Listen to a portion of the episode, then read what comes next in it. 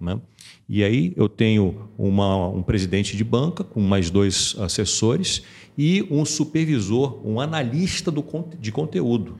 Então, a, a, são no mínimo quatro é, profissionais envolvidos diretamente na confecção da prova daquela profissão. É, cabe ressaltar né, que é daquela especialidade. Engenharia não é mecânica é engenharia. Exatamente. Aquela aeronáutica, é. ou, é, civil, né? Então, para medicina a mesma coisa. E esses, esses, é, essas pessoas que são indicadas para designadas para fazer essa prova, elas também são responsáveis por atualizar pro, os programas e bibliografias. Ah, né, que vão ser publicados no edital. Então, a, a, hum. convocação é anterior, a gente convoca, adestra essa banca e eles já atualizam né, o programa de bibliografia que, ser, que será divulgado, no, será publicado junto com o edital.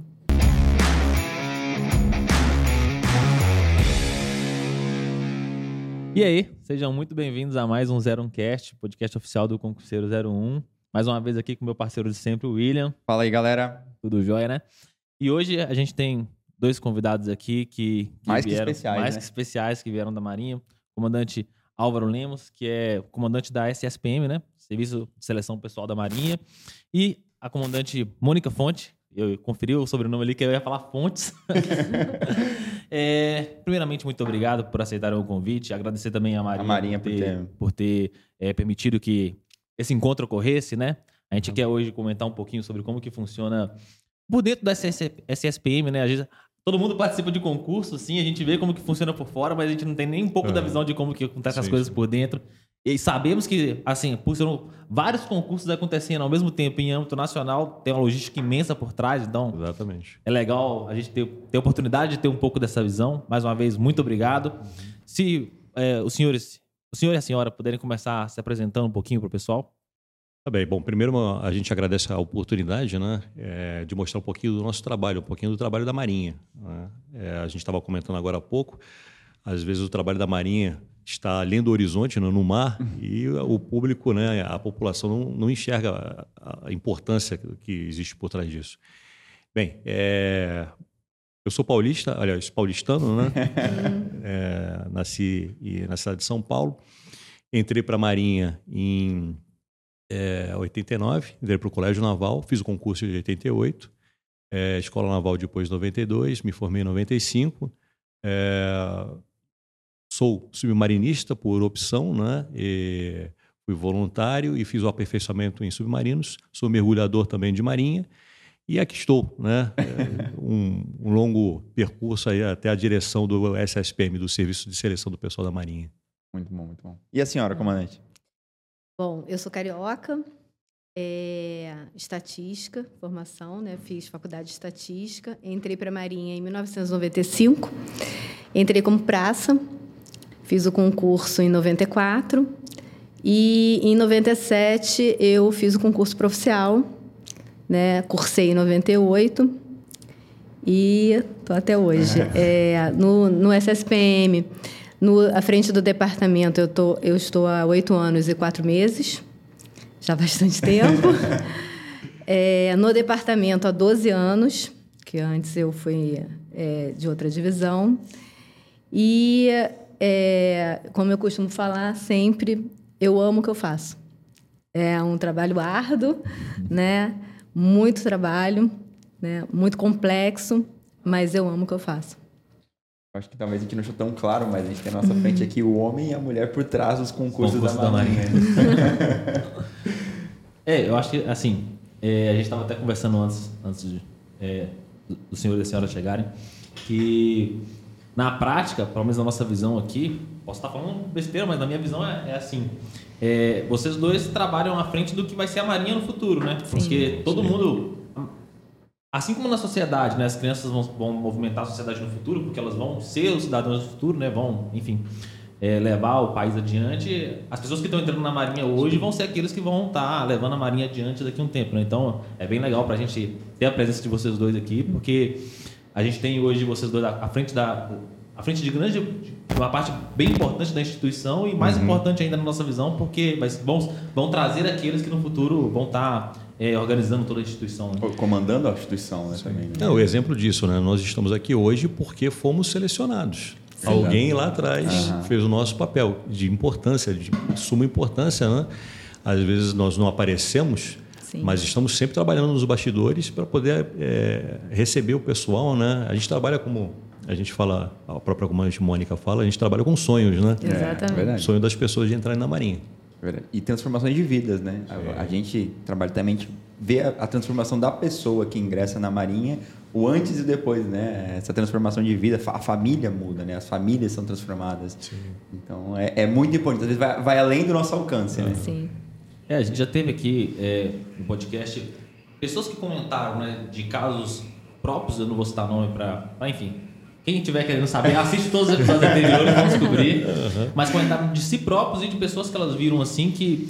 É, pessoas que partiram de situação de carência financeira mesmo, muitas vezes Sim. situações de, pobreza, entraram para a Marinha e a partir dali começaram a ter não só uma vida digna, mas uma possibilidade de ascensão muito grande da, sim, instituição, né? Poder, enfim, é, eles comentam que foram, na verdade, tipo, ah, os, os, olhos se abriram para várias oportunidades que antes eles nem imaginavam que teriam, sabe? Uhum. Então, o importante é, além da, dessa, desse exemplo, né, a vida digna, é, as, as outras, outras profissões que existem também são dignas, não, não é em relação a isso, né? mas digamos que a gente consegue se manter, né? É, as portas se abrem para o conhecimento, né? uma diversidade enorme de cursos, mesmo depois dentro da Marinha, uhum. cursos, forma de adquirir, é, adquirir conhecimento, de passar esse conhecimento, né? oportunidades, intercâmbios, enfim, é, isso é que é bom, né? isso é muito bacana. Pô, Gui, eu queria, antes de trazer esse assunto concurso, eu queria saber um pouquinho sobre a experiência. A gente tem a gente nós um submarinista, e eu acho que talvez poucas vezes a gente vai ter essa oportunidade. Comandante, como que Esperamos senhor... que muitas é, vezes, mas até então é, nunca tivemos. É, porque não, não somos muitos. É, exato, isso é legal. Mas somos o suficiente. Como foi para o senhor né? sair da escola naval, escolher a armada e depois a especialização em submarino? É, a questão do submarino né, já começou foi no, no colégio naval. Né? É, a literatura, a gente não tinha acesso, não tinha internet naquela época, né? ou não tinha acesso, a internet estava engatinhando. E aí eu li livros, né? literatura, história, enfim, e, e começou ali uma paixão pela arma submarina, né? É, um, um filme Aliás, eu li o livro antes de virar filme, né? A Caçada do Outubro Vermelho, né? Uhum. E outros por aí vão, né? Muito bacana. Então eu já tinha uma curiosidade muito grande. Aí o fato interessante é que eu, ainda no Colégio Naval, no primeiro ano do Colégio Naval, o primeiro navio que eu conheci, que a gente visitava por oportunidade quando eu estava no Colégio Naval, uh, os navios que iam para Angra, o primeiro navio que eu fui visitar foi um submarino. Foi o submarino Goiás. Nem existe mais essa classe, não. é, é, a mesma classe do. Coneleiro? Não. É, não, não, é uma classe anterior, é um, é um GUP. É, enfim, e o segundo navio que eu conheci na Marinha foi o submarino Tupi. Ah. Recém-chegado da Alemanha. Estava novinho, né? Estava fazendo algumas experiências de máquina em, é, em Angra, né? na área de Angra. E eu fui visitar. E o terceiro, para fechar né, o contexto, foi o Felinto Perry, que também tinha recém-chegado, era um navio de socorro é, de submarinos. Né? Então, todos voltados já para essa área. E aí, na escola naval, é, eu já queria ser submarinista, né? comecei a investigar mais, perguntar. Eu até pedi na, na hora de a gente fazer a escolha da habilitação, que queria ser armada para tal, né? É, a gente pode escolher entre eletrônico, é, maquinista armamentista. Né? Eu sempre tive muitas facilidades é, de manusear com, com máquinas, né? E eletrônica nem tanto. E aí eu queria saber um pouco mais da vida do submarinista, né? Para poder escolher a, a opção certa. E descobri que no curso de submarinos, no curso de aperfeiçoamento, a gente estuda o submarino como um todo, tudo. Tanto que quando a gente passa a ser submarinista, é, não é que nós esquecemos a habilitação de escola naval, mas podemos ser empregados na área de máquinas, na área de, de, de comunicação, de eletrônica, convés, o que seja, torpedos, né? Uhum. área de armamento. Então não, não existe essa como é na, na, superfície, na vida da armada na superfície, né? que a gente é direcionado para aquilo, para a nossa habilitação. Né? É, e aí eu pedi para ter uma reunião com oficiais submarinistas na época e perguntei como é que era. Eles falaram né, que a gente estuda o, o submarino inteiro e tudo mais. Aí a minha opção foi por ser eletrônico, que eu tinha mais dificuldade na época, né? Uhum. porque máquinas eu sabia que eu ia pegar muito fácil. Né? E assim foi. Né? Aí me formei, uh, dois anos depois. A gente o interstício está um pouquinho diferente hoje em dia, uhum. né? É, mas eu passei dois anos como segundo tenente e eu fiz a minha opção para ser submarinista. Aí, como primeiro tenente, eu fui cursar, né? E aqui estou, né? Mas e como é que foi a experiência? A primeira vez que embarcou no submarino e fez alguma alguma missão ali? Vibrando, vibrando, não, lá. vibrando, vibrando. É isso que eu quero. é exatamente para isso que eu vim. Por eu isso que eu entrei na Marinha. Eu acho que as pessoas que estão vendo e ouvindo a gente não têm noção, mas um submarino cabe, no caso Tupi, cabe 40 pessoas lá Sim. dentro e, e tem a, não tem, não tem cama para todo mundo, né? Não, hoje em dia tem. Hoje em dia, tem. tem. É, nos navios mais antigos, né? É, o pessoal colocava o colchonete em cima do torpedo. e tem é. cama, a cama quente também, que sempre é Isso, serviço. Né? Não, não, existe mais também. Uhum. Né? A gente consegue viajar com beliche para todo mundo, com um mínimo de conforto. Mas como funcionava essa, essa história? Né? É, cada um tinha a sua andaina, né? o seu uhum. kit de, de, de roupa de cama e tudo mais. E aí você fazia um revezamento. Né? Enquanto um grupo estava de serviço, né? o outro estava é, descansando, né? e aí revezava a, a, cada tantas horas, pode ser, depende do, da, da, rotina do submarino, né? do cruzeiro que ele estava é, uhum. é, cumprindo. E, mas cada um tinha o seu kit, né? mas isso não tem mais, graças a Deus, como a, o advento do ar-condicionado, né? que é interessante. Sim. Se a gente pegar filmes antigos aí de, de submarino, um que eu gosto muito de dar o exemplo é O Barco, Das Boot, que uhum. é um, é um, um, um filme alemão. Maravilhoso.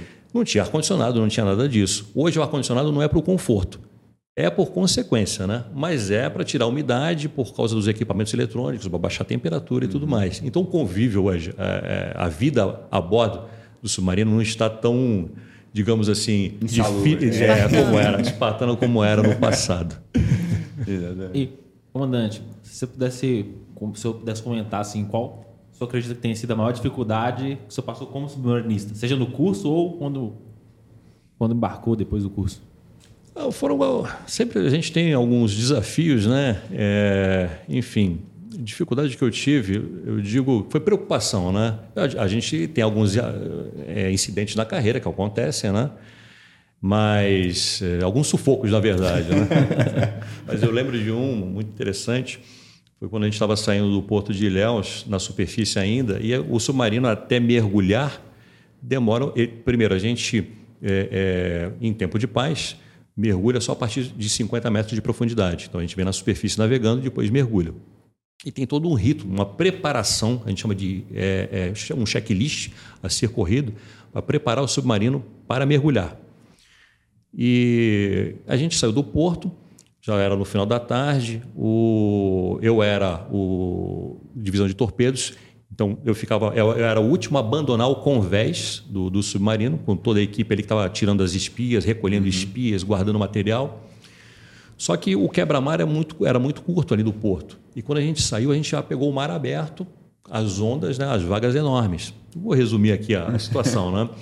Eu estava com a equipe toda e o submarino começou a caturrar e aí as ondas começaram a varrer o convés, porque uhum. o submarino é baixo, né? Uhum.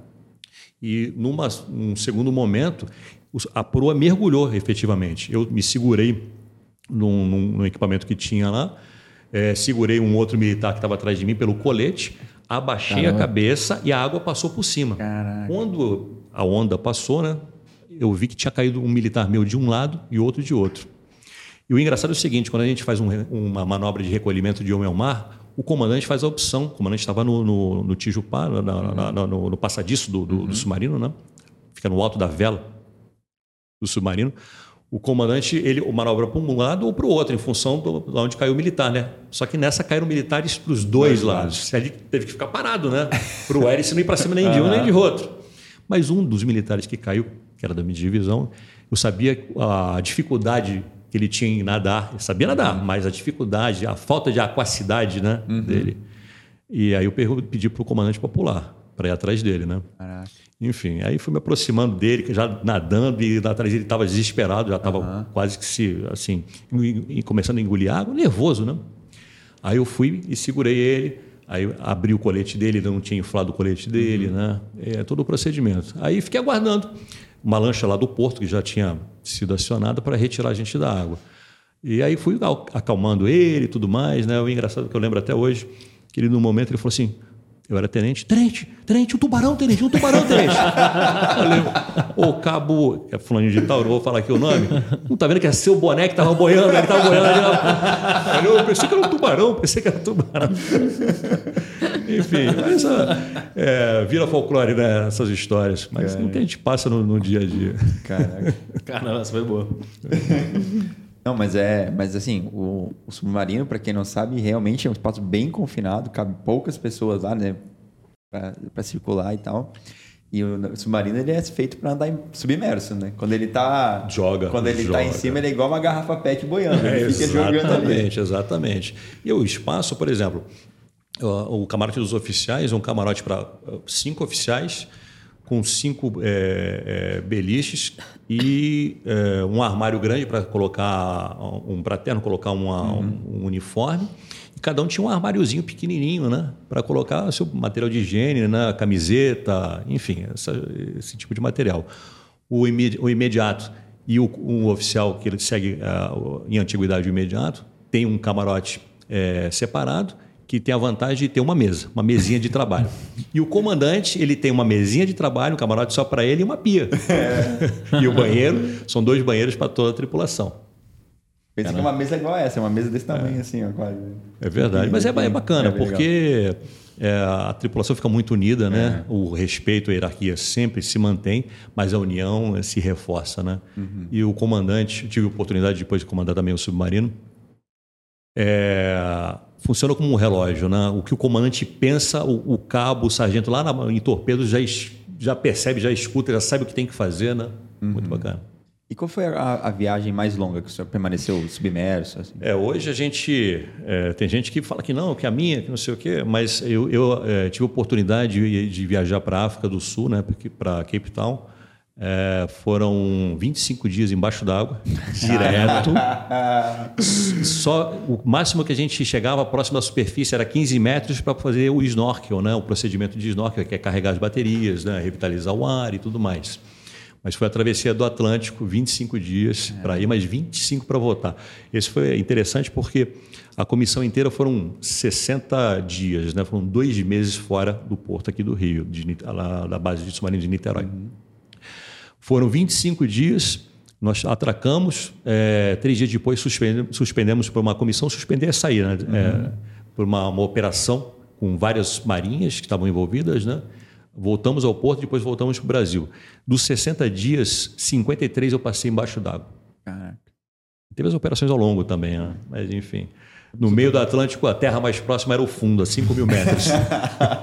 Cara, tu já pensou Cara, que tu não, não tu não vê a luz do dia, tu não, não vê. Não.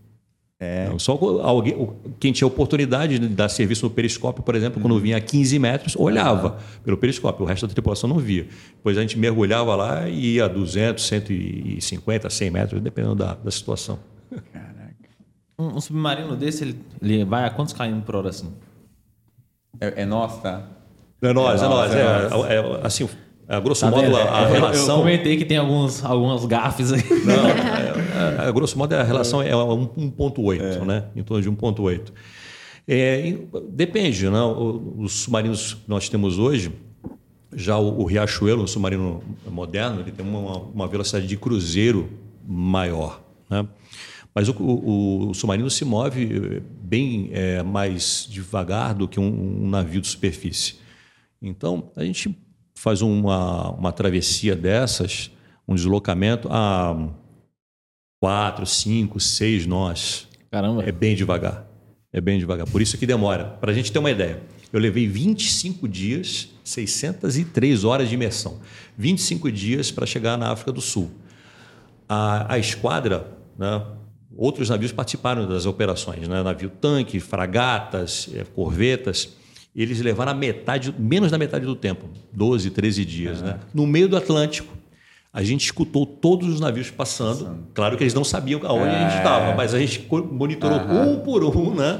por eixo, a gente fazendo a, a, o acompanhamento. O passaram, e foram embora. Exatamente, exatamente. E foram embora. Caramba. Cara, o submarino, para quem não sabe, é uma, é a arma, é uma arma mais, a mais importante, potente, assim, né, de, da marinha, né? Uma arma mais perigosa, né? É, digamos que é, pode desbalancear uma, pode não, provavelmente é. bem, bem empregada vai desbalancear uma guerra. Foi no caso da Guerra das Maldivas, né? Para quem não sabe. É, do Mal, Malvinas. Malvinas. Malvinas. Maldivas. Maldivas não. Mais uma gafe. Mais uma para quem. Tranquilo. Malvinas. Mas o que aconteceu na guerra? Agora conta a história. Começou. Não, é porque o comandante pode ficar muito melhor que eu. Não, é, tivemos é... a presença de um submarino nuclear, é... né, de propulsão nuclear, é. na inglês. verdade, em inglês. E ele é, lançou é, torpedos em cima do, do navio do Belgrano, né, General uhum. Belgrano. Belgrano. Belgrano. e veio afundar. E era o navio insígnia, é o navio mais importante para a Armada Argentina na época. Né? E a partir daí a Armada Argentina passou a, a se retrair né, e ficar próximo aos seus portos ou mesmo atracado no, nos portos, usando muito a sua aviação durante a guerra. Enfim, a capacidade é muito grande, né? É, e tanto que os, os submarinos argentinos permaneceram no mar, tinham algumas algumas limitações técnicas, né, por causa de problemas em sistema e tudo, e tudo mais, mas é, atrasaram toda a logística de desembarque dos ingleses, né? E eu tive a oportunidade de ter uma palestra com um dos integrantes, né, de um, submarinista argentino uhum. durante a, a guerra. Né? Uhum. Ele contando lá os momentos, isso foi muito bacana. Mas é, ele comentou um lançamento de torpedo, um torpedo que não explodiu, mas um lançamento numa fragata. E depois eu escutei o outro lado, os ingleses falando que escutaram um choque junto com o caixa de uma fragata deles também. Uhum. Mas o que, que acontece? Né? É, foi um lançamento em cima de uma, uma fragata. Mas o submarino ele vai buscar o esforço principal, né? evitar que o esforço principal de guerra da, daquele país alcance lá a ilha, o que quer que seja. Né? Então, o objetivo do, do submarino vai ser um navio tanque, um navio com fuzileiros navais uhum. que vão desembarcar e tomar aquela cabeça de praia. O navio Capitânia, no caso. Não o navio Capitânia, uhum. né? não é buscar uma, um navio escolta, uma fragata. A fragata está ali para exatamente escoltar, para proteger aquela, aquela força-tarefa. Né? Porta-aviões, né? Porta-aviões, isso mesmo. Caramba. E como que funciona... Estamos perguntando muito submarino, mas é porque é muito interessante. é, como que funciona para vocês se nortearem embaixo d'água, assim, porque não tem luz. Não, também, ah, é muito acho interessante. Que se usar sonar também, você fica ali meio, não, não, meio fácil de encontrar ali. Né? Exatamente. É, o, o, o, submarino desse vale da sur, o fator surpresa é da ocultação, sempre. Furtivo, né? Então, a gente vê muito dos filmes aquele barulhinho, né? Sim. Mas o barulhinho é do navio é. lá da superfície buscando o submarino. É. A gente tem a capacidade também de ter o sonar ativo. operar em ativo mas a gente opera com sonar sempre em passivo, escutando né, o que está acontecendo. Mas são os nossos olhos, são os ouvidos, na verdade. A gente não tem olhos porque a gente não enxerga nada embaixo d'água. Uma vez me perguntaram, mas onde é que o pessoal tem a janelinha aqui para ver? Não, não tem. não, mas aquele submarino que tinha do Capitão Nelson, não sei o quê. Não, não. Onde fica o disquinho que lança? Também não tem, não. mas, é, então, é, a gente é, é, se manter no, no, no, no submarino, é, procurando sempre né, a ocultação. Né? A gente é, não se expor né, é, diante do, do, do, inimigo, o que quer que seja. Para isso, a gente tem que fazer, tem que manter o navio sempre seguro, né? tem que fazer a, a navegação, como você perguntou. Né? Então, existem algumas maneiras de se manter né, navegado saber onde eu estou, conhecer. Primeiro, conhecer o leito marinho. Né? Para isso, existe uma, é, um trabalho da Marinha, de todas as marinhas, de levantamento do fundo do leito marinho. Né? E outra coisa, um submarino de guerra ele não, não, trabalha aí a mil, dois mil metros de profundidade, que não, inclusive não é nem necessário essa profundidade toda. Né? Mas trabalha aí na faixa dos seus 200, 300 metros e por aí vai. Alguns vão mais fundo que os outros, aí depende de projeto para projeto. Uhum. Mas a navegação em si, né?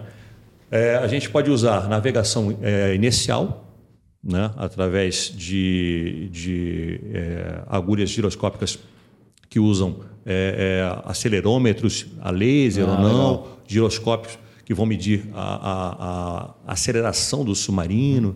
E aí a gente vai é, calculando né, a, a, posição do submarino. E existe também, lógico, um erro. Esse erro vai aumentando conforme o tempo. Para poder zerar esse erro, eventualmente a gente vem a cota periscópica pode se usar, se utilizar um GPS que nem sempre vai ser utilizável, né, num, uhum. numa questão de conflito, pode se fazer até uma navegação astronômica. Os classes Tupi têm sextantes dentro do periscópio, né, que a gente pode fazer esse tipo de navegação. Podemos fazer uma navegação por ecobatímetro, pelo fundo, pelas linhas que nós temos pelo, no, no fundo do, do leito marinho. Podemos fazer uma navegação observada da costa, junto com o periscópio, se utilizando do periscópio. Mas tudo isso é risco de exposição. Uhum. Né? Enfim, a gente consegue se localizar. Caramba, nunca tinha passado na minha cabeça, é. bem, bem legal. É. Bom, é... acho que a gente pode voltar um pouquinho para voltar, é, o tema principal, né? Comandante, é...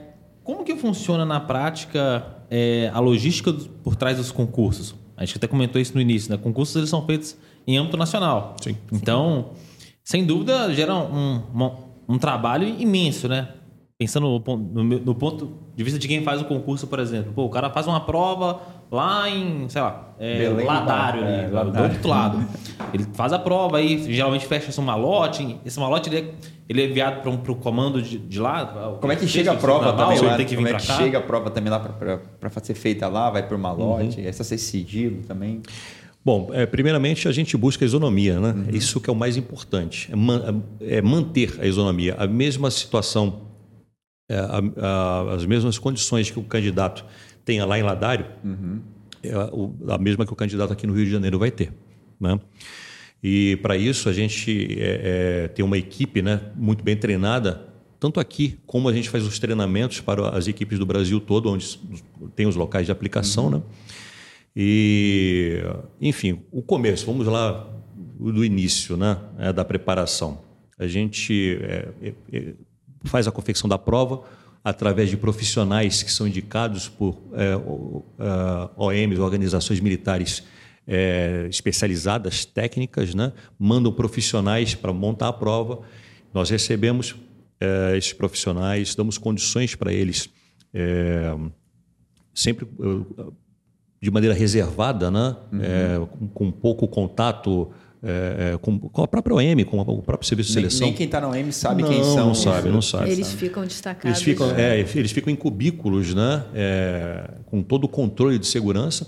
Lá no serviço prova... de seleção. Exatamente. Caramba. Fazem as suas provas, né? confeccionam as provas. Nós, através de malotes, mandamos é, de uma vez só para todas essas OMs que fazem a, a, a, prova, que executam a prova, só vão abrir no horário certo, no dia correto da prova, e a gente acompanha tudo isso é, por um, um, uma supervisão nacional né, que nós fazemos aqui. Aqui no Rio de Janeiro, além do, do SSPM conduzir a prova aqui no Rio, nós fazemos também a supervisão nacional. Legal. É, e como que funciona essa parte de preparação da prova? Porque tem um professor que ele. Alguns professores, né, pelo jeito, as OMs. Por exemplo, eu sou engenheiro eletricista. Sim. É, uma OM que lota engenheiro deve falar, pô, é, tem esses, esses, profissionais aqui que são, que são bons profissionais, eles têm capacidade ali técnica para elaborar uma boa prova e trazer Sim. bons candidatos para a Marinha.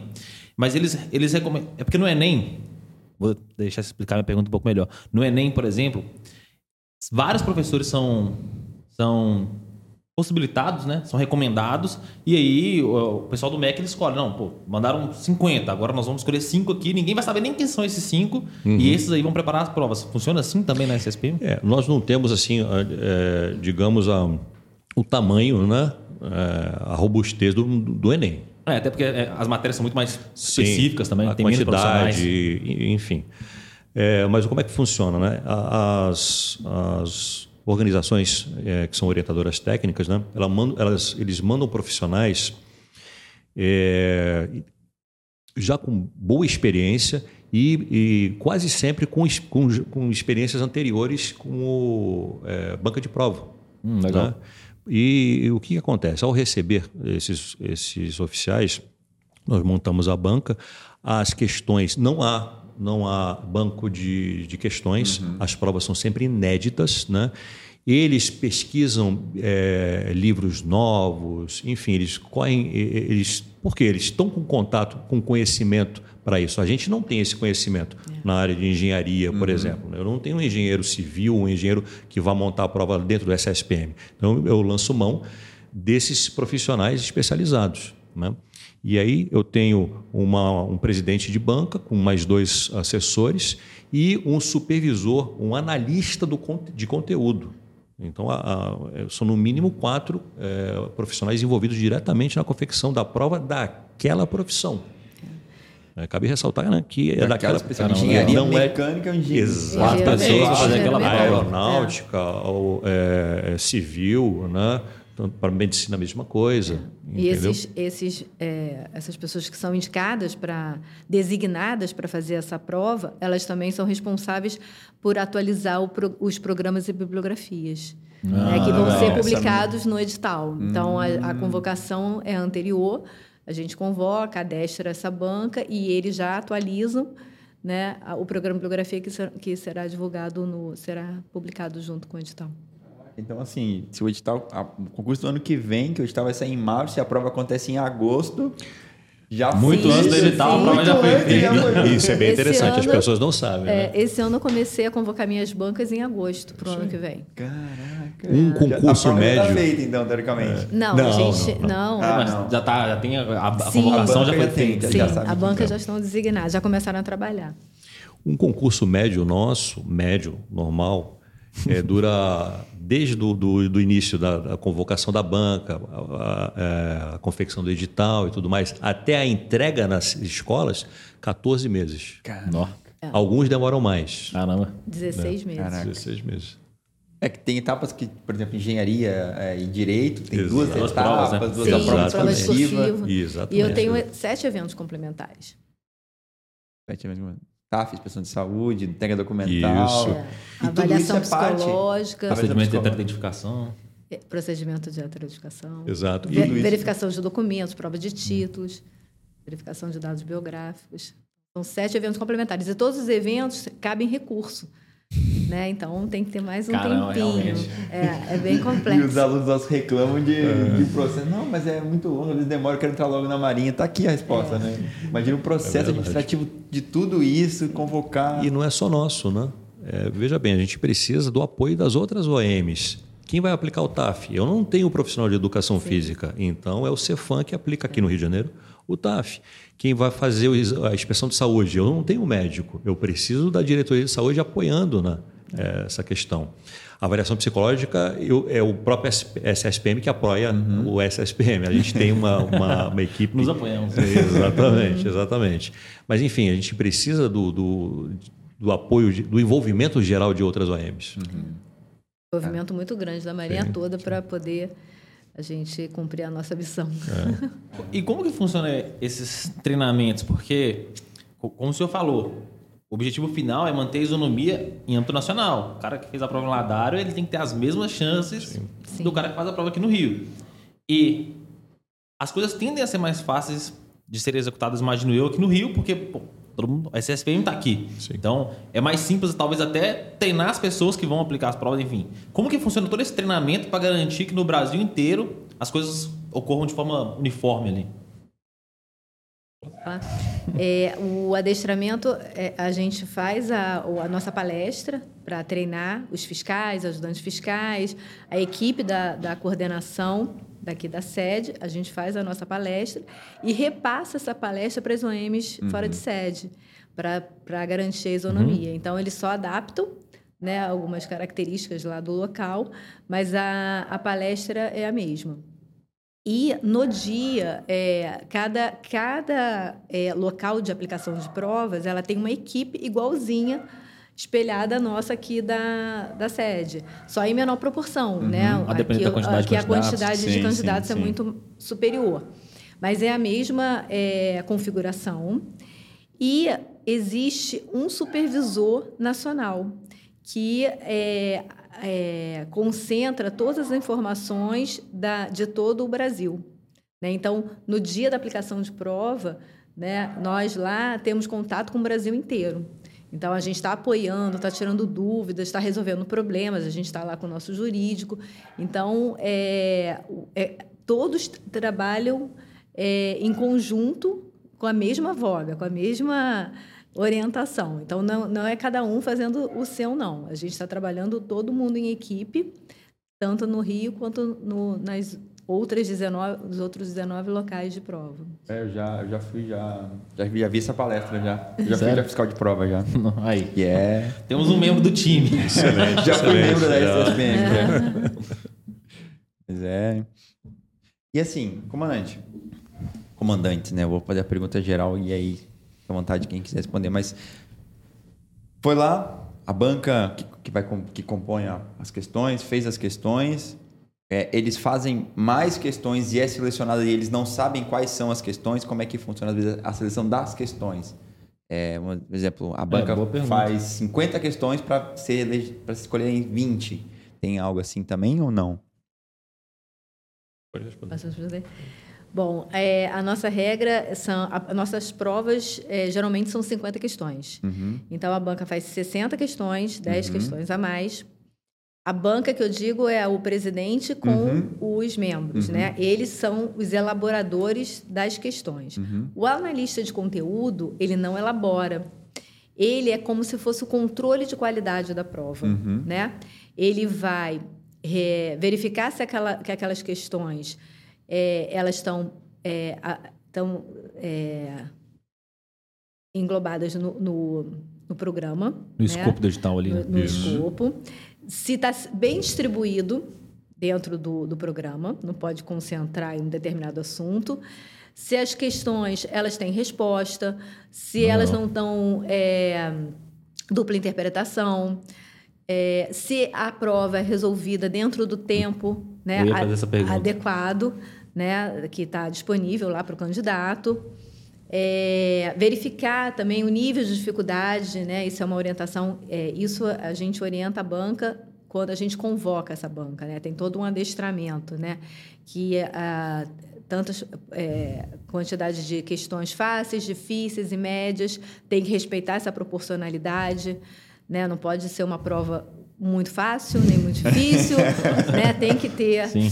E é, até a gente entra até no, no mérito de é, questões é, com negação, com, com correlação. Então, tem várias regras que são seguidas e o analista de conteúdo é o controle da qualidade da prova. Então, ele recebe a prova pronta, em 60 questões, para poder analisar. E aí, se ele achar que tem alguma questão que não está muito bem feita, muito bem elaborada, ele vai sugerir à banca essa, essa alteração. tá? E antes disso, só fazendo um parêntese, antes da, de nós, a, a banca elabora né, as questões, e depois disso, essas questões elas são submetidas a uma análise pedagógica e uma revisão ortográfica. Isso é feito É no, nossa. que é nossa, Caramba. né? E, e aí a gente convoca a banca de novo para apontar as nossas sugestões, né? Porque às vezes, é, pedagogicamente ou até né, ortograficamente, a gente uma, uma vírgula faz muita diferença, né? Muda até o contexto da questão. Totalmente, sim. Então a gente tem, a gente anota, né? O, o pedagogo e o, o profissional lá de letras é, é- na verdade são todas mulheres, elas anotam e chamam a banca para ver, para poder bater, até chegar um produto final. Aí esse produto final que o analista de conteúdo vai fazer todo esse trabalho. Então, no- E uma outra dúvida, como que funciona a correção das provas? Por exemplo, na prova do, do 100 de engenharia, falando de engenharia porque nós somos engenheiros, né? A primeira fase ela é uma prova completamente objetiva. Essas provas maiores também tendem a ser, quando tem 20 questões ou mais, tendem a ser objetivas, porque até para dar tempo de resolver. Resolver 20 questões discursivas em 4 horas fica difícil. E a segunda fase ela é discursiva, então você vai respondendo, é, dissertando sobre a sua resposta. E tem mais de outros concursos. O direito também É, o discursivo. direito também, Sim, assim. sim, sim. Imagino eu, mas vocês podem me corrigir se eu estiver errado, que a cor- correção da prova objetiva deve ser por uma máquina, até porque tem todo o Leitura, leitura. aconselhamento ali. é uma Isso, leitura dos isso. cartões. Aham. É. E a prova discursiva? É o próprio pessoal que elabora a prova que corrige? Como que funciona? Bom, o que acontece? No caso da, da- de direito, né, a gente tem uma banca é, de profissionais de direito da Marinha.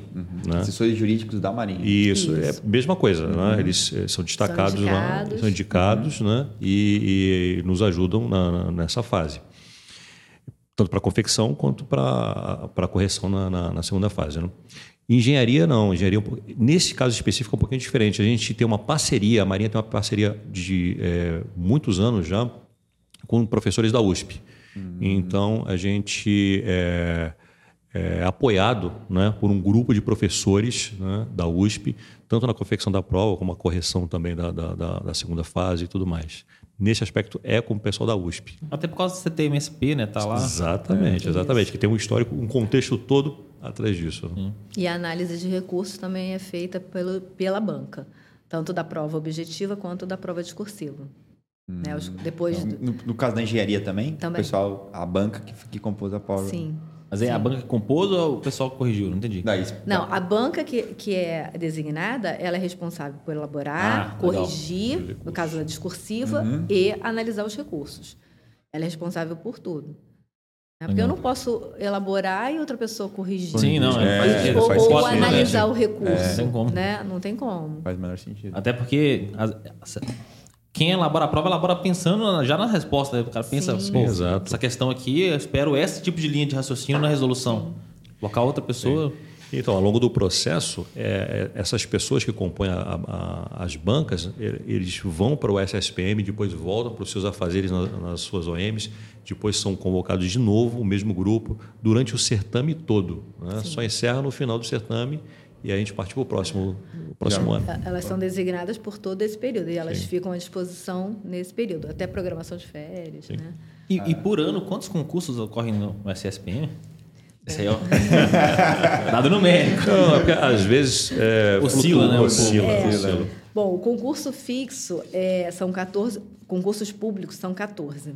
Caramba. Eu perguntei porque e demora tre... 14 meses, 14 é, concursos, deve ser. São três Não, esse cronograma né, é. É, de, é, é, difícil de, de, de montar, por, por, isso que a gente precisa de uma estatística lá. então, são 14 concursos públicos fixos, três esporádicos uhum. e cinco processos seletivos. Ainda tem os internos, né? Os concursos Exatamente. internos. Que é o caso do Alfa-Alfa, refém, esses aí. É, também também é o, é o, SSPM que cuida. É, também. Magistério também. Militar Naval, uhum. a gente tem off-praças. É, no, no, de uma maneira geral, a maioria dos concursos da Marinha são é, conduzidos pela SSPM. Uhum. Né? A maioria dos, desses editais também são meus. Uhum. Alguns não. Né? Por exemplo, Marinha Mercante. Marinha Mercante é conduzido pelo Ciaga, né? Uhum. tanto lá para o Ciaba, lá para Belém, quanto aqui para o Rio de Janeiro. É, uma, é um concurso deles. Que é, né? é EFON, né? EFON, EFON, Escola de Formação de Oficiais da Marinha Mercante. E para fuzileiro naval, para soldado fuzileiro naval e músico, né? para sargento músico. São os, os certames que eu não conduzo. Ah, né? é. E existe também a questão do, do, S, do, do RM2, né? do SMV, que eu não sou dono do, do edital. Né? Existe um aviso de convocação que é emitido por cada distrito. Uhum. Né? É, mas eu faço a parte logística inicial toda, uhum. as bancas, a correção, a distribuição dos malotes, uhum. né? E, e, aí eu passo para todos os, os distritos. Por que, que, pode variar, assim, além das vagas, né? O que, que pode variar entre um distrito e outro? A necessidade local, porque cada distrito ah, tem uma, uma, uma especificidade. Né? Lá, por exemplo, Quarto Distrito Naval. Quarto Distrito Naval tem mar e tem rio. Uhum. Então ele tem demandas né, diferentes, é, diferentes. É, exatamente. É, a gente já, já está na, na, na, região amazônica. Né? Se a gente pegar Ladário, Ladário só tem rio. Né? E por aí vai. Cada um, o oitavo distrito naval, tem a parte da, de, do CETENSP, vai apoiar, apoiar né, a parte do, do projeto é, é, nuclear da Marinha. Enfim. Agora uma pergunta aqui, falando de, da, da, banca, da prova, das questões, a do SMV, que é, é matérias que não são específicas geralmente de uma área, né? Porque é português e formação militar naval. O que, que compõe essas, essas, essas, essas provas, essas questões, no caso, né? A prova em si. Tem uma, um pessoal de letras da Marinha que compõe a banca e o pessoal de formação militar naval é formado por, por que área, é, né? Acho que, é. Acho que essa daí é a prova que mais faz sentido ser dentro da Marinha, né? Porque, é, pô, exato. É. Nem, uhum. é mais fácil achar dentro da Marinha alguém que está em formação militar naval do que fora. Com certeza. Bom, é, a parte português tem os profissionais de letras e tem os professores de português, né? Da Escola Naval, ah, do Colégio sim. Naval. Nós temos professores. E militar naval, é, basicamente, são os oficiais, né? Uhum. Oficiais de escola, oficiais de carreira. Do CAW, lá Sim, também que tem essas matérias. que- Sim. Não, eu- o, oficial, quando, a, a comandante Mônica falou com oficiais formados pela Escola Naval, no CAW a gente tem oficiais formados pela Escola Naval também, que estão lá servindo, Lecionam né? também. É. Lecionam também. Né? No geral, geralmente, né, um oficial da Armada ele segue uma carreira ali operativa no mar, mas ao longo da carreira ele vai para outros setores e volta. Né? Sim. Aproveitando a pergunta, como foi com o senhor? É, como, como que ocorreu essa transição de sair dos submarinos e... Eu não sei se foi diretamente que o senhor foi para o SSPM Não, ou teve alguma outra coisa no meio do caminho? Essa pergunta também é, é- é bacana para responder. Né? A, a gente tem uma vida operativa né? e é desgastante ah, dentro de um submarino. Não é, não é à toa que a, a gente conversou né, das- Sim. do, do dia a dia. Né? E a gente vai ficando mais velho, isso é, natural, né? Felizmente, né? É verdade, né? E além de a gente ter que abrir vaga para as novas gerações, eu não gostaria, eu gostaria de voltar, mas enfim, é, é, é muito cansativo. Um comandante de submarino, né? Ele está de serviço o tempo inteiro, porque a qualquer hora, a qualquer hora ele pode ser demandado. Se tiver em combate ou mesmo no dia a dia embaixo d'água, é tudo real. A gente está lá no fundo. Se acontecer uma avaria qualquer, ou além dos, dos exercícios e tudo mais, né? Uma avaria qualquer, a gente pode de- ficar acordado por horas, um dia ou mais, né, para poder sanar aquilo e todo mundo chegar é, bem né, de volta ao porto em suas casas, né, com vida. Isso aqui é importante. Então, é uma responsabilidade muito grande. E então a nossa vida de submarinista, é, digamos que termina. Existem outros cargos para capitão de mar e guerra, tá? Mas no mar, é como capitão de fragata. né? Eu comandei, é, meu último comando, eu tive a oportunidade de comandar dois navios patrulha antes, como capitão-tenente em Belém, e aqui no Rio de Janeiro eu comandei o navio patrulha oceânico Amazonas é, como corveta, indo à fragata, mas como ca- capitão de corveta. Depois eu fui comandar um submarino. É, encerrei né, o comando em 2017 e aí sim eu saí da área do Rio de Janeiro. Foi a primeira, a primeira vez não, porque eu comandei em Belém um ano, né, como capitão-tenente. Fui e voltei. Mas eu saí do Rio, saí do setor operativo. Eu passei dois anos e pouco, pouco em Brasília, né, quase três anos em Brasília. E de lá fui designado para a Conferência do Desarmamento na ONU, né, junto à ONU. É, e aí, é, na volta, eu realmente não sabia, eu, poderia ser utilizado ainda na Força de Submarinos como chefe de Estado-Maior, com alguma função é, de comando já ficaria um pouco difícil. Nós temos lá comando para capitão de mar e guerra, que é o próprio centro de instrução, é, onde nós formamos os subma- os submarinistas, mergulhadores, mergulhadores de combate. É, fica lá na BAC, né? Isso, exatamente, na BAX. né? É, existe também a própria BAX, né? o, o comando da BAX e o comando agora da, da base de submarinos na Ilha da Madeira. Só que já são turmas mais modernas que a minha. Né? E aí eu não esperava né? é, ter a satisfação de, do comandante da Marinha ter me designado, depois nomeado diretor do SSPM. Né? E, e conhecer essa, essa capacidade enorme que tem de trabalhar com sonhos. Com sonhos, é verdade. Construir a Marinha do Futuro. Construir a Marinha do Futuro. É verdade, é verdade. A Marinha daqui a 30 anos, o comandante da Marinha, no fim, vai ser na mão do senhor, né? É, da mão do verdade, senhor, é. vai, vai passar pelas mãos, né? É verdade. Verdade. Aham. E é, voltando agora para o assunto de concurso. Mas eu queria saber também a história da comandante. A senhora foi direto para o SSPM, como é que foi? A senhora saiu do CAW, você entrou na Marinha e como é que foi essa jornada até hoje, onde a senhora está? Bom, eu primeiro fiz o curso de formação de praças, né? No CAA. Fui servir na DPMM. Servi dois anos e dois meses. Depois fui cursar no CAW. Aí cursei no CAW, saí. Fui para a diretoria de ensino. A minha vida toda praticamente foi na diretoria de ensino. Em 2003, eu fui acompanhar cônjuge. Fui para Ladário. Servi na capitania no EPM da capitania. E eh, foi uma experiência bem bacana, porque eu trouxe toda a minha experiência lá do ensino, da diretoria, para o ensino profissional marítimo, né, para a área da DPC. E aí depois nós retornamos e eu voltei para a diretoria de ensino, é, não na área do concurso. E, e aí depois, em 2014, eu assumi o departamento. Até hoje. Como é que é o nome do departamento? Como é? Departamento de Processos Seletivos. Departamento de Processos Seletivos. Isso. É. Aí, isso era na DENSM. E em 2008, 2018, nós migramos, o departamento migrou para o Serviço de Seleção do Pessoal da Marinha, uhum. né, por decisão da administração. E eu fui junto, né? O departamento todo só. Na verdade, o espaço físico é o mesmo até hoje, é, só, for, só mudou de subordinação. Uhum. E nós estamos lá até hoje. E como foi para a senhora, né, para quem trabalha em capitania, lida com o público geral, né? Uhum. Porque a Marinha também né, tem a jurisdição né, na questão de navegação, né? Navegação civil. Como foi para a senhora trabalhar no ambiente civil, né? Porque lida uhum. muito com o uhum. público geral. É, é um público diferente, uhum. né?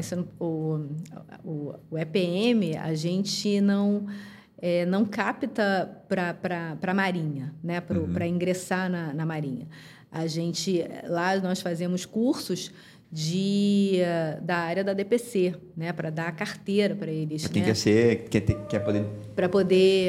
É... Ter uma lanche, uma habilitação. Né? habilitação Sim, não, não só isso, né? Os profissionais também Os da profissionais da, da, da, da, Marinha Mercante, né? uhum. né? De vários níveis, uhum. eram vários cursos. Tinham cursinhos de 10, de sete, não, de 10 dias, tinham cursos com três meses, em, em várias categorias. Nós fazíamos isso lá. Só que a capitania lá em, em Mato Grosso do Sul, ela fica em Corumbá. Hum. E o distrito fica em Ladário. Uhum. Então. Isso é o... é quanto tempo de distância? Assim, eu não faço ideia. Dez minutos. Ah, eu achei que era seis horas. Mas para eles é muito tempo. É, para eles é assim, é outra cidade e é muito tempo, né? É diferente daqui que a gente. É. Né, o aterro, né? A, uhum. a, a, é muito mais do que isso, né? Bom, enfim, mas é, é dez minutos. Mas assim, a o alcance da capitania é maior do que o da o, o de, de Ladário. As pessoas da saída do distrito. É porque até para buscar informação, né, de como ingressar na Marinha, as pessoas iam na capitania. Uhum. E aí, como eu tinha vindo da, da, da diretoria de ensino, eu pedi folders para deixar lá na capitania, porque sempre aparecia alguém perguntando não só dos cursos do, da DPC, mas também como ingressar. E, e na uma cidade pequena, a gente, a, a gente anda de, de, de farda, né? Uhum. Eu ia para o trabalho de farda, voltava de farda, andava na cidade. E cidade pequena, todo mundo conhece todo mundo. E como a gente é. usa plaqueta, todo mundo me conhecia por nome. E eu era a única mulher na capitania. Ah. Então, assim, eu até contei isso para o diretor. É, as crianças me paravam, as meninas me paravam na rua para tirar foto, para perguntar como é que era, iam lá na capitania para saber. Então, assim, é, eu, eu, eu era sempre, influente do interior, né? É, eu sempre divulgava isso, né? Porque, é, é, como o diretor falou, eu sempre falo, é sonho, são sonhos, né? E para as meninas, vendo uma, uma outra mulher fardada, uhum. ela se espelha Abre a possibilidade na cabeça né? dela, né? Poxa, é possível. E uhum. acha bonita, farda, né? A farda é imponente, uhum. né? E, e foi isso. É... Foi um tempo curto e depois eu voltei e continuei na diretoria e depois no SSPM. Caramba, legal, muito legal. História, né? É. É, comandantes, e como que funciona a, a escolha de vagas? Assim, acho que para o SMV, né, é, é, mais distrital ali, né, de Sim. acordo com a necessidade ali do distrito. Uhum. Talvez o, o, comandante do distrito escolha, enfim. Mas e para os concursos, para os outros concursos que são de âmbito nacional? Carreira, né? É, é, é, os de carreira, exato. Por exemplo, a gente não tem hoje o quantitativo de vagas para o ano que vem, para os concursos ainda. Uhum, né? Mas a, a, administração naval já está é, é, estudando, né? e a, em breve a gente espera ter esse quantitativo, que é fruto de um, de um, de um trabalho né? de planejamento com visão na Marinha né, dos, dos 30 anos, né? porque qualquer alteração que a gente faça agora, uhum. a gente vai ter uma influência daqui a 35 anos, a 30 anos, do quantitativo de profissionais que a gente vai ter. É, o, o, capital humano, a gente não consegue chegar numa prateleira e tirar e pegar o especialista, né, o engenheiro. Ninguém e... vai virar Mariguerra em não três vira, anos. Não vira, não, é impossível. É todo né? um planejamento. É, exatamente. É. E se fizer, é, o risco é muito alto né, de não dar certo. De não dar certo. Provavelmente não vai dar certo. Né? É. Então, é, existe um planejamento, não é nosso, nós somos uma M de execução, né? É, é a diretoria de pessoal da Marinha que faz isso é, e apresenta né, para a alta administração. aprovando é, é, batido o martelo do quantitativo de vagas. Essa, essa é a pergunta que todo mundo fazer, né? É Porque muito as vagas- complexo, cara, porque, por um lado, tem esse fato, vocês precisam- quem, quem decide essas vagas? As pessoas que decidem, né? Talvez o grupo ali. Uhum. Eles têm que pensar em como a Marinha deve estar daqui a 30 anos, porque faz um curso de carreira, o cara vai fazer um curso de formação de oficiais como guarda-marinha e depois vira primeiro-tenente. Precisa pensar que daqui a 30 anos eu vou precisar de um mariguerra para ocupar uma posição e esse cara tem que entrar primeiro-tenente agora para daqui a 30 anos virar mariguerra. E o outro ponto é que, por mais que ele só vai virar mariguerra daqui a um tempo, ou seja, eu tenho que pensar nos 30 anos no futuro, eu também tenho a questão orçamentária que é agora. Então, a Marinha ela também lida com orçamento. O capital humano, é Sim, importante, mas também a quantidade de, de dinheiro, que inclusive o, a- o- o capital humano ele tem um custo financeiro para a Sim, instituição, claro. tem que ser levado em consideração. Sim. Não, eu vou adicionar um, mais um fator aí. O que acontece? Não, é, você tem, por força de lei, a limitação de quantitativo de pessoal. Eu não posso sair colocando um monte de gente na Marinha. Né? Eu, o mesmo planejamento e eu executando. É, não, esse ano são 20, não, eu vou colocar 40. Por quê? Existe um efetivo aprovado né, pro, é, pelo governo, pelo Estado, né? no caso, no governo. É, então, é mais uma limitação que nós temos. Né? E esse planejamento se dá em cima disso. E ao longo da carreira, lógico, tem pessoas que vão saindo. A minha turma mesmo tem muita gente que nem se formou na escola, outros se formaram e já saíram. Né? É, acontece, e a gente tem que pensar nisso também. Levar em É, conta é, a é, evasão, né? A gente chama que é o fluxo da carreira. Fluxo de carreira. né? É o funil, né? É um funil. É, Exato, E, exato. aí, é- e tem um setor que planeja isso tudo. Sim. Deve ser cheio de estatístico lá, já analisando. Sim, pô. exatamente. também. É, Vê a importância da estatística na Marinha. Viu? Muito legal. É, essa pergunta das vagas é a pergunta acho que todo mundo queria fazer, né? Eu acho que é a que a gente mais recebe. É, que gente Acho que só pede pra. Será que vai ter concurso ano que vem?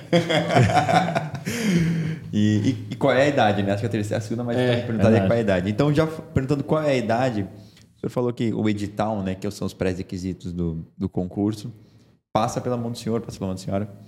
E quem que traz esses pré-requisitos, né? Ah, tem que ter 35 anos, tem que ter 1,54m, tem que ter o MC até 30, tem que...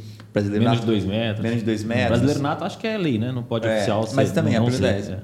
Quem, esses, esses pré-requisitos saem da onde? Então, nós temos é, é, a, a parte legal né, de concursos, que a gente tem que seguir o arcabouço legal do- é, brasileiro, né, e normas internas. Né?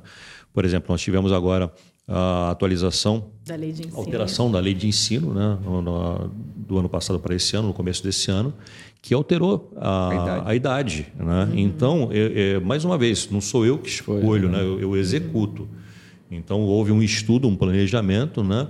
Para melhorar, enfim, o, o- em prol da administração naval, do que atende a administração naval, e aí é, é, a gente ia à busca do capital humano. A gente também faz o recrutamento, né? o SSPM não, é, não faz só seleção, tem uma- outras atividades. Então a gente faz recruta, recrutamento também. Seja na- nas redes sociais, presença física com palestra, aqui estamos. Enfim. Então, mas é, esses pré-requisitos eles também partem extra MB? Tipo, Sim. o, o legislativo, o, al- alguém legisla, le- lesli, oh Deus do céu, Vai legislar. É. para pôr aqueles pré-requisitos em, em prática, por exemplo, é necessário que um militar das Forças Armadas tenha entre 1,54m e 2 metros. Isso também sai extra MB, esses pré-requisitos de idade, né? Porque acho, acho que a lei foi, foi feita pelo execu- executivo, não? A lei de idade? É, É a lei de ensino. Toda a lei. Não foi. É, mas foi, É, é promulgada. foi né? prorrogada. né? É, o, que, o que que acontece, né? É, a gente busca, lógico, que no, no- no final das contas a gente tem mostra para é, é, os tomadores de decisão o que melhor se adapta, né? Infelizmente eu não posso ter um, um militar com dois metros. Imagina um, um militar, um submarinista com dois metros e vinte. É. né? É uma limitação, né? Então, ou um aviador, né? Um aviador naval, né? não, não entra no cockpit. E, e aí é, é, é, é dinheiro né? do, do erário que a gente está investindo numa pessoa que a gente tem que buscar aquele capital humano específico para aquela função, né? A pessoa certa no lugar certo. né? Essa que é a realidade, né? É, e aí a partir daí os outros quesitos de saúde e tudo mais. E de Entendi. idade também, né? Para Idade, poder idade, idade. Progredir na carreira, né? Progredir. Sim. Mais uma vez, gostaria de voltar. é, pode me colocar na função de tenente lá do submarino, mas eu não posso. A idade já não permite mais. É. É, tem, tem uma lei, né, que o, existe, cada postos tem, não pode passar daquela idade, né? Exatamente, exatamente. Caso- Que regula, porque É senão é estatuto. ex ofício, é, cai ex ofício. caso, o primeiro tenente é- tem que ter no máximo 45 anos, né? Acima disso é Tem, e tem o tempo de permanência também. cada Eu não, não posto. tenho de cabeça É, aqui agora, mas não, é, existe. Mas tem. Só para as pessoas entenderem que não existe um estudo por trás desses pré-requisitos, essa idade. E não adianta xingar a gente quando a gente diz que é 35 anos, né? Ou 40 anos a idade do SMV. Tá. E como que funciona?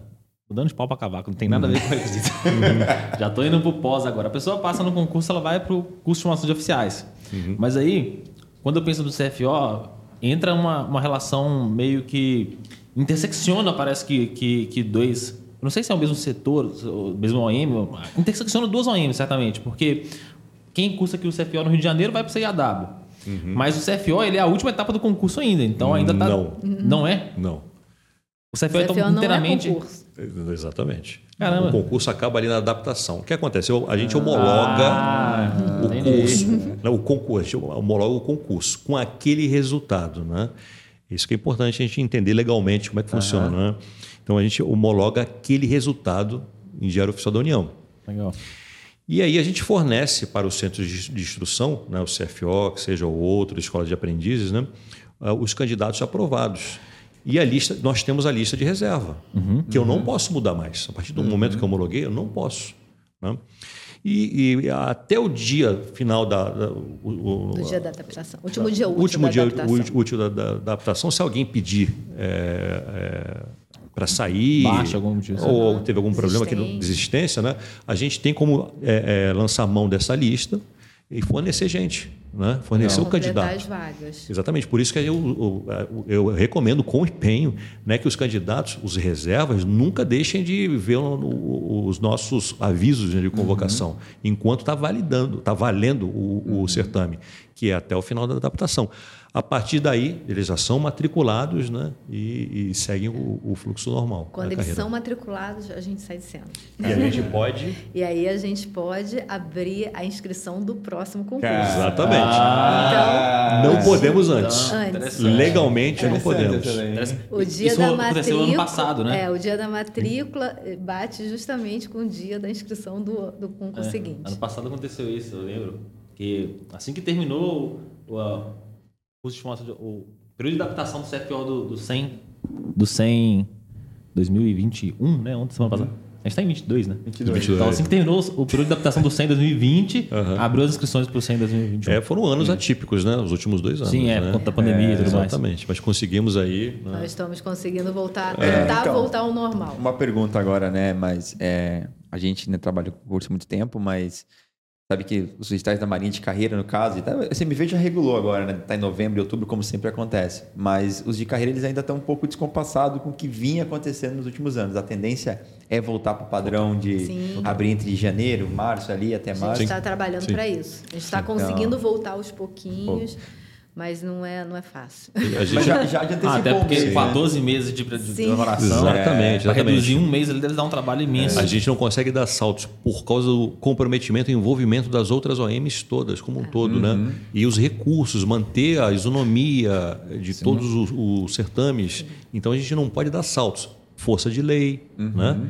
Então, aos pouquinhos, a gente vai acertando a previsão é que nos próximos anos a gente acerte toda essa tabela. né? Volte para como, como era o padrão anteriormente. Sim, sim. Mas ah, já foi divulgado já esse ano que vem, né? que Sim, vem, sim, que é o 2023. concurso. Semana passada, Sim, né? sim, sim. Os alunos estão eufóricos. A gente sabe, não sabe é, certinho ali a, a- a data, é. né? Mas já tem uma, uma ideia ali. Já. já tem mas uma já- ideia. já. Mas já tá a segunda quinzena do Sim, mês, já, sim. já tá Sim. lá. Já dá para estudar, já sabe quando fazer a prova. E uma outra pergunta. Os concursos da Marinha, eles tendem a ser um pouco diferentes dos concursos extra-marinha, assim. Por exemplo, o que, que eu acho, achei mais legal do concurso do 100 é que cai primeira fase matemática e física, segunda fase engenharia. Tudo que eu vi nos últimos cinco anos. Não, vou- não tenho dificuldade nenhuma em estudar sobre isso, porque eu estou há anos estudando sobre isso. Quando eu penso num outro concurso qualquer, como exemplo, o concurso da, do Exército. O concurso do Exército não, não o IME no caso, mas tem um concurso para quem é civil, né? Sim.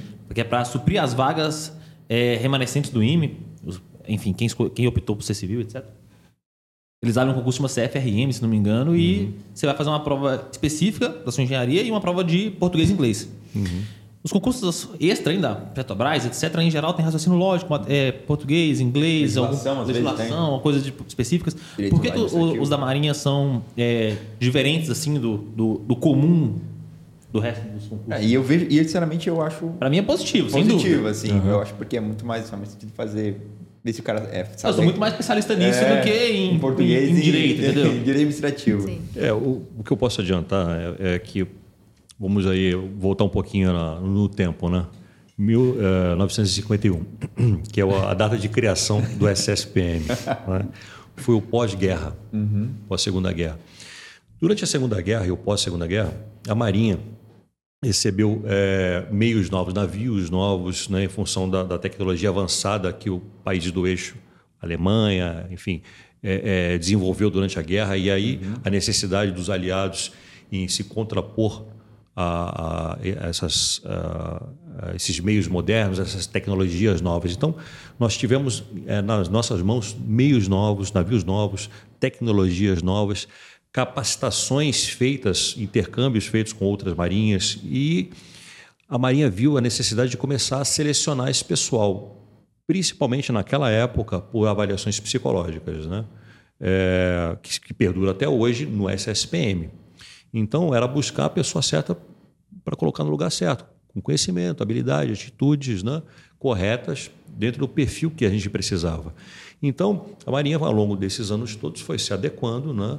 Hoje quem fazia até 2018 os concursos era a diretoria de ensino e a partir de 18 passou para o SSPM, junto com a função que já havia eh, como tarefa, que era avaliação psicológica. Então o SSPM hoje faz avaliação psicológica, recrutamento, é, é órgão central na Marinha de recrutamento, eh, faz a, seleção de pessoal através de, de- de concursos, né? E- e processos seletivos internos.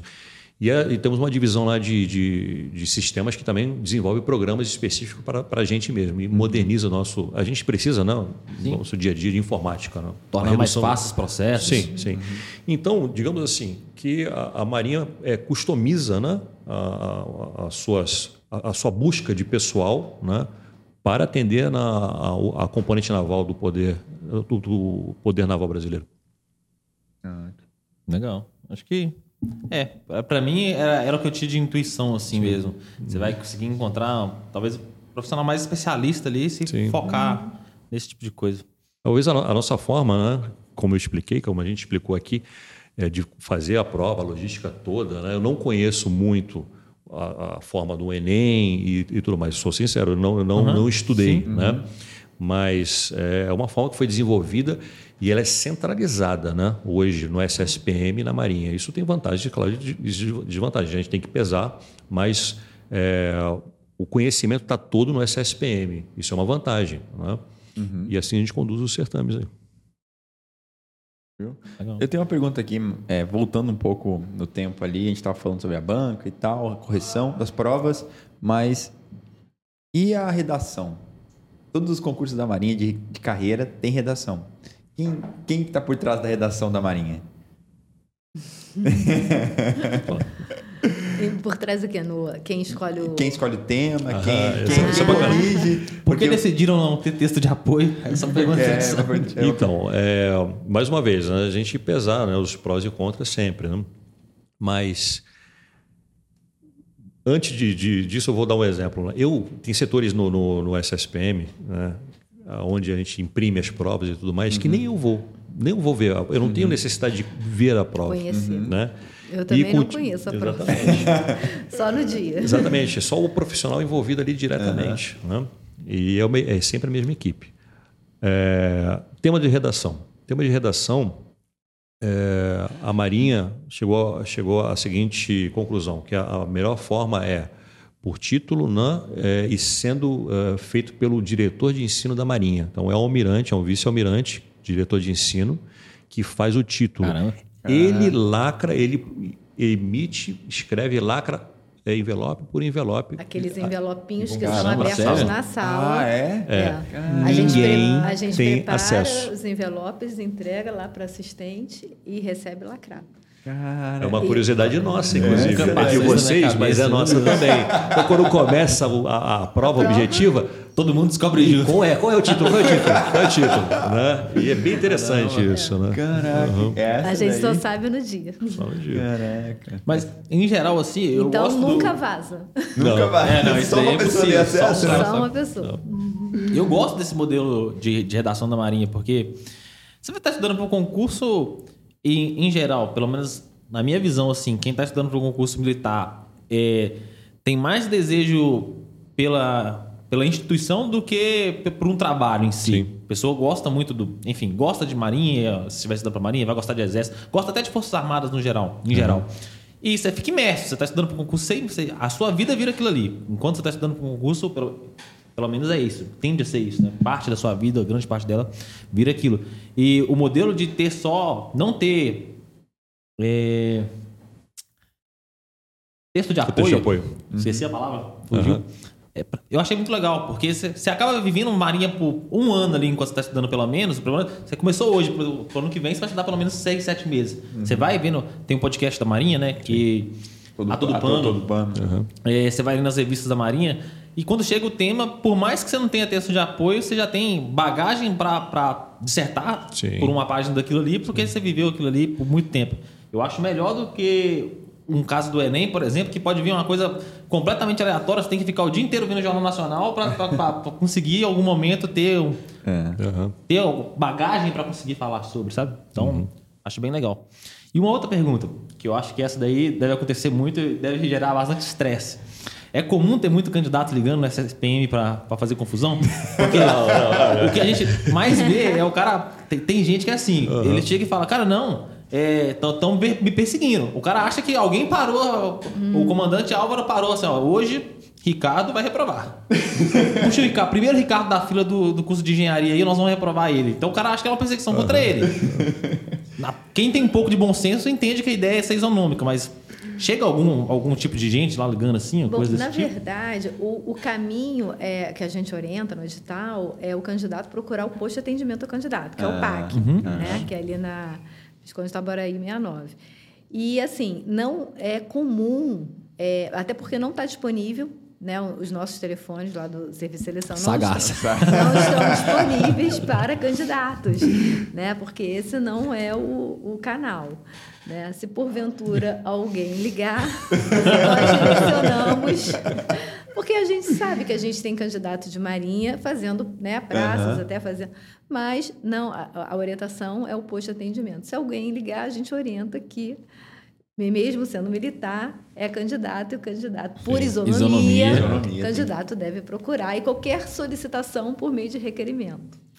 É, a gente não tem um, um, capacidade, a gente não tem gente suficiente. Gostaria é, de ter, mas é, gente para atender os telefones, enfim, a, porque o candidato quer Informação. tirar é, quer informação e quer tirar aquela dúvida na hora, né? É, faz parte da gente, né? Exatamente, entendeu? Mas no posto de atendimento e também nos distritos, né?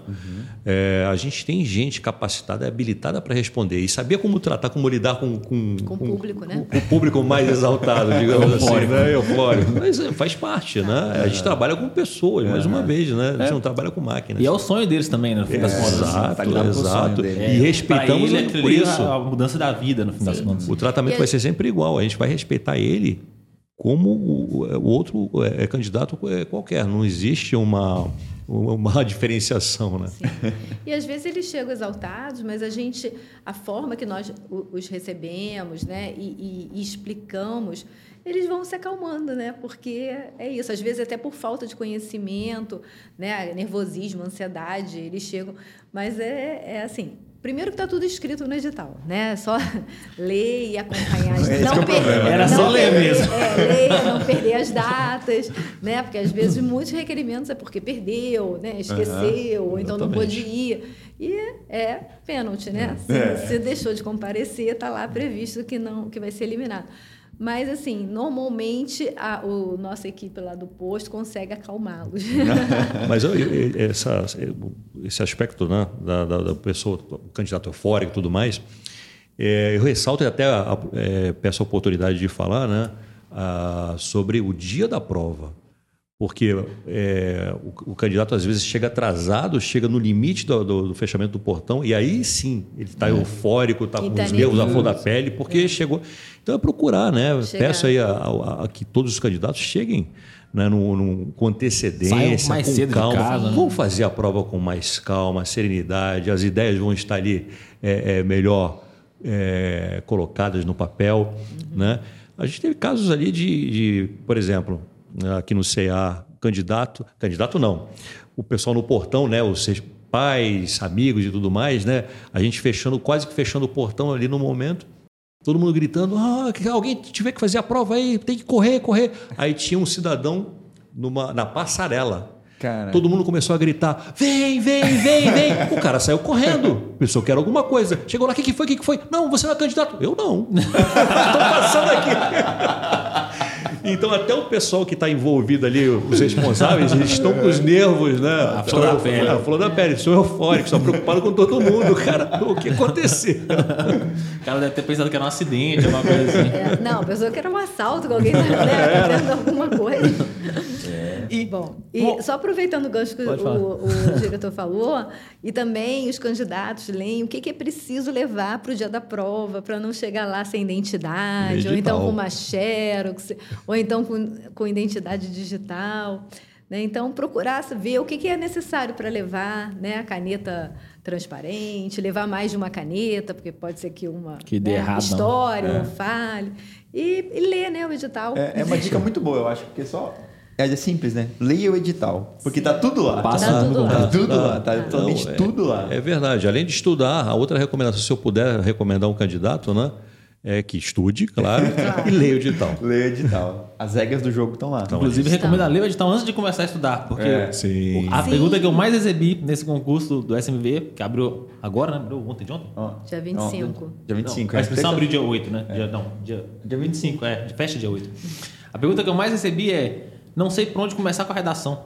E nem tem redação. não. Eu também não sei, porque tu não lembra é. A outra pergunta que eu gostaria de fazer é o seguinte.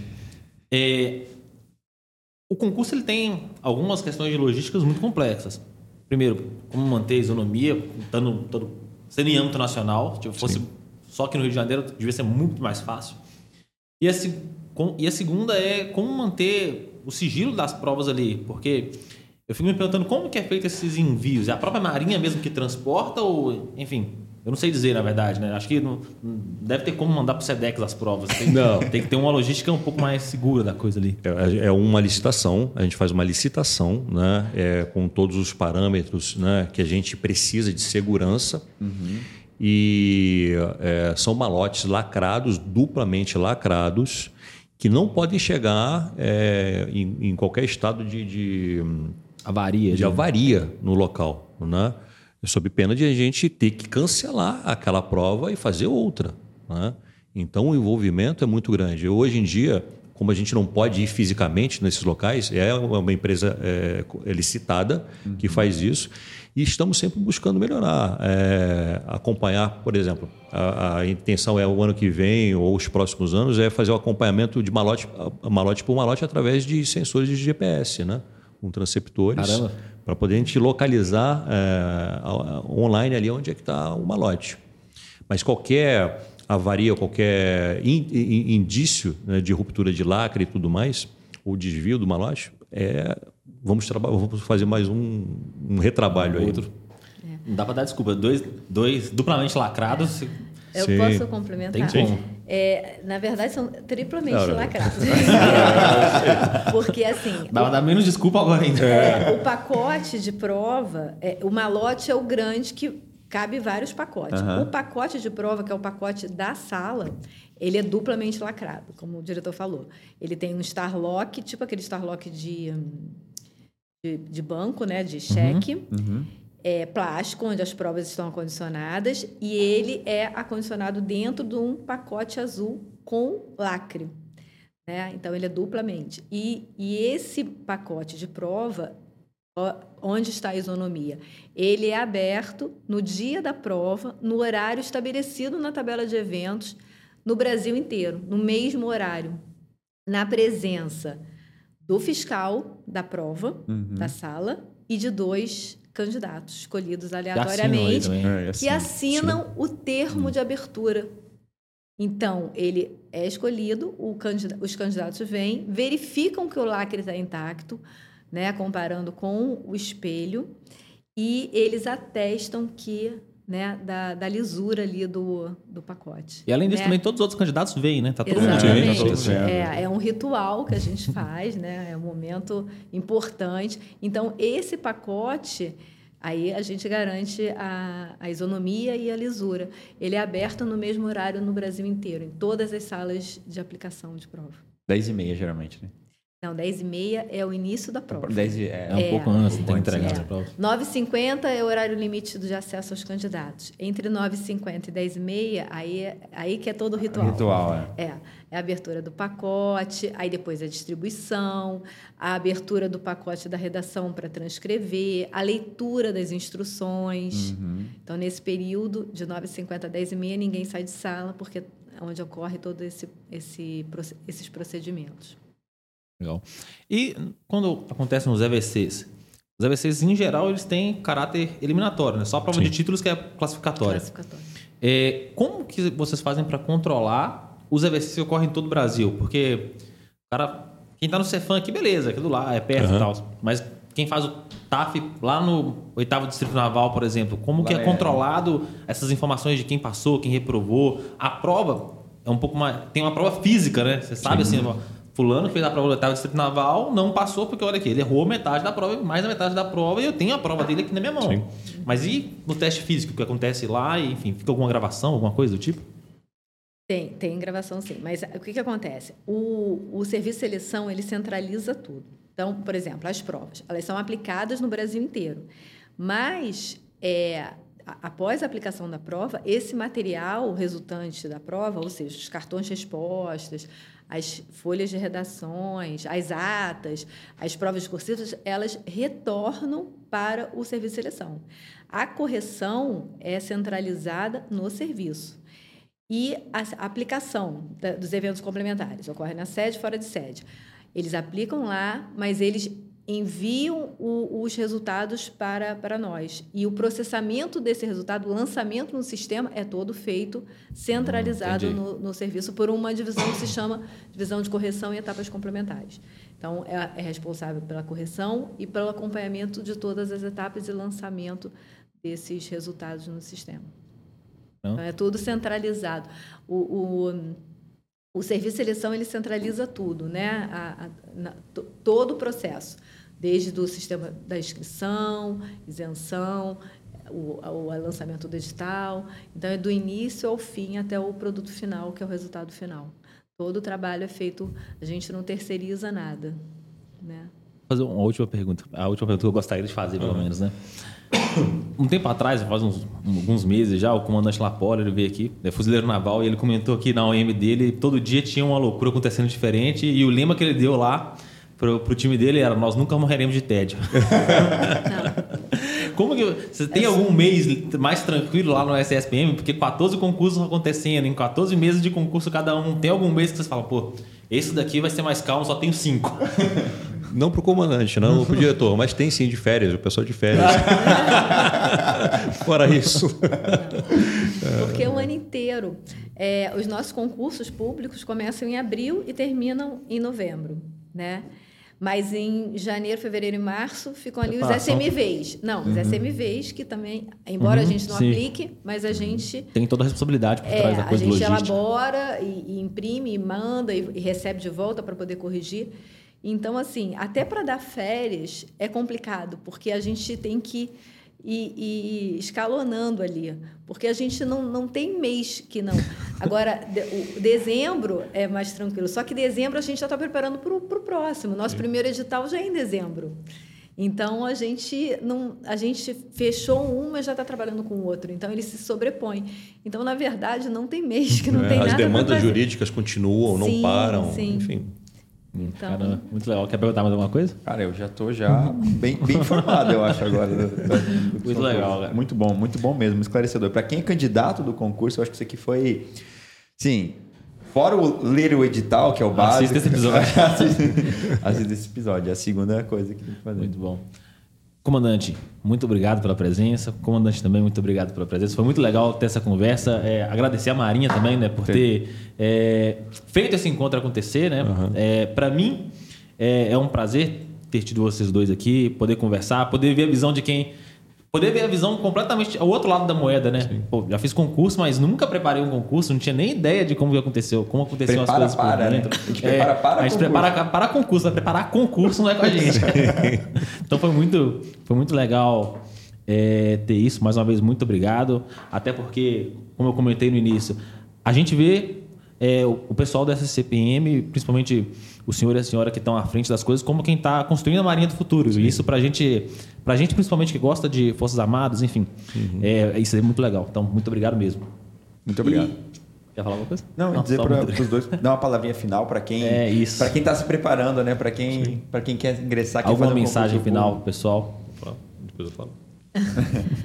Bom, o comandante já falou. É, primeiro de tudo, é ficar atento ao nosso, ao nosso site, né? a, a nossa programação, a gente já tem já a programação de 2023 para, né? Então os candidatos já podem se planejar, é, ler o edital para saber as regras, os tempos, os prazos, isso é importante para não perder nada, né? A gente tem até um exemplo lá no, no serviço é, de uma temporária que fez concurso público, passou e depois não, não acompanhou.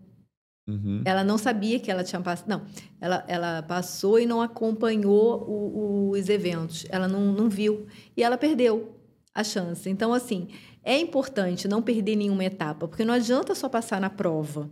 Tem todos os sete eventos complementares. E se perder um, vai estar fora e às vezes é, por negligência do próprio candidato.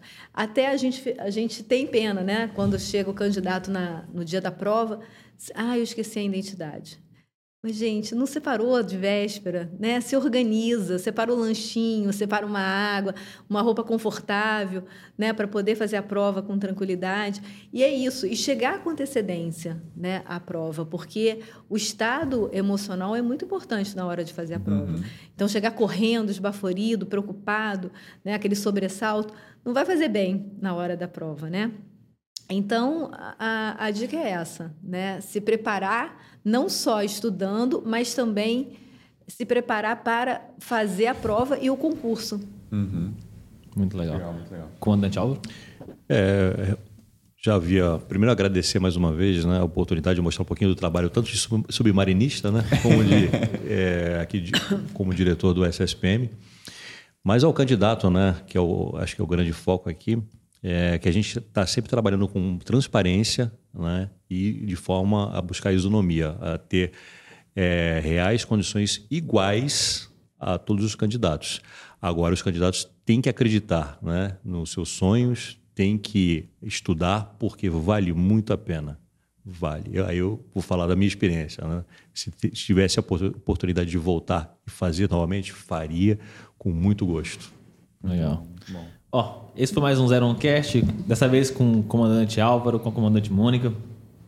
Foi um prazer ter, ter os dois aqui. Espero que você tenha gostado desse episódio. Se gostou, curta, compartilhe com amigos, segue a gente nas redes sociais, arroba concurseiro01 underline oficial. Comenta aqui o que você gostaria de ter perguntado para o comandante Álvaro e para a comandante Mônica. Se a Marinha permitir esse encontro mais uma vez, vai ser um prazer conversar com os dois de novo.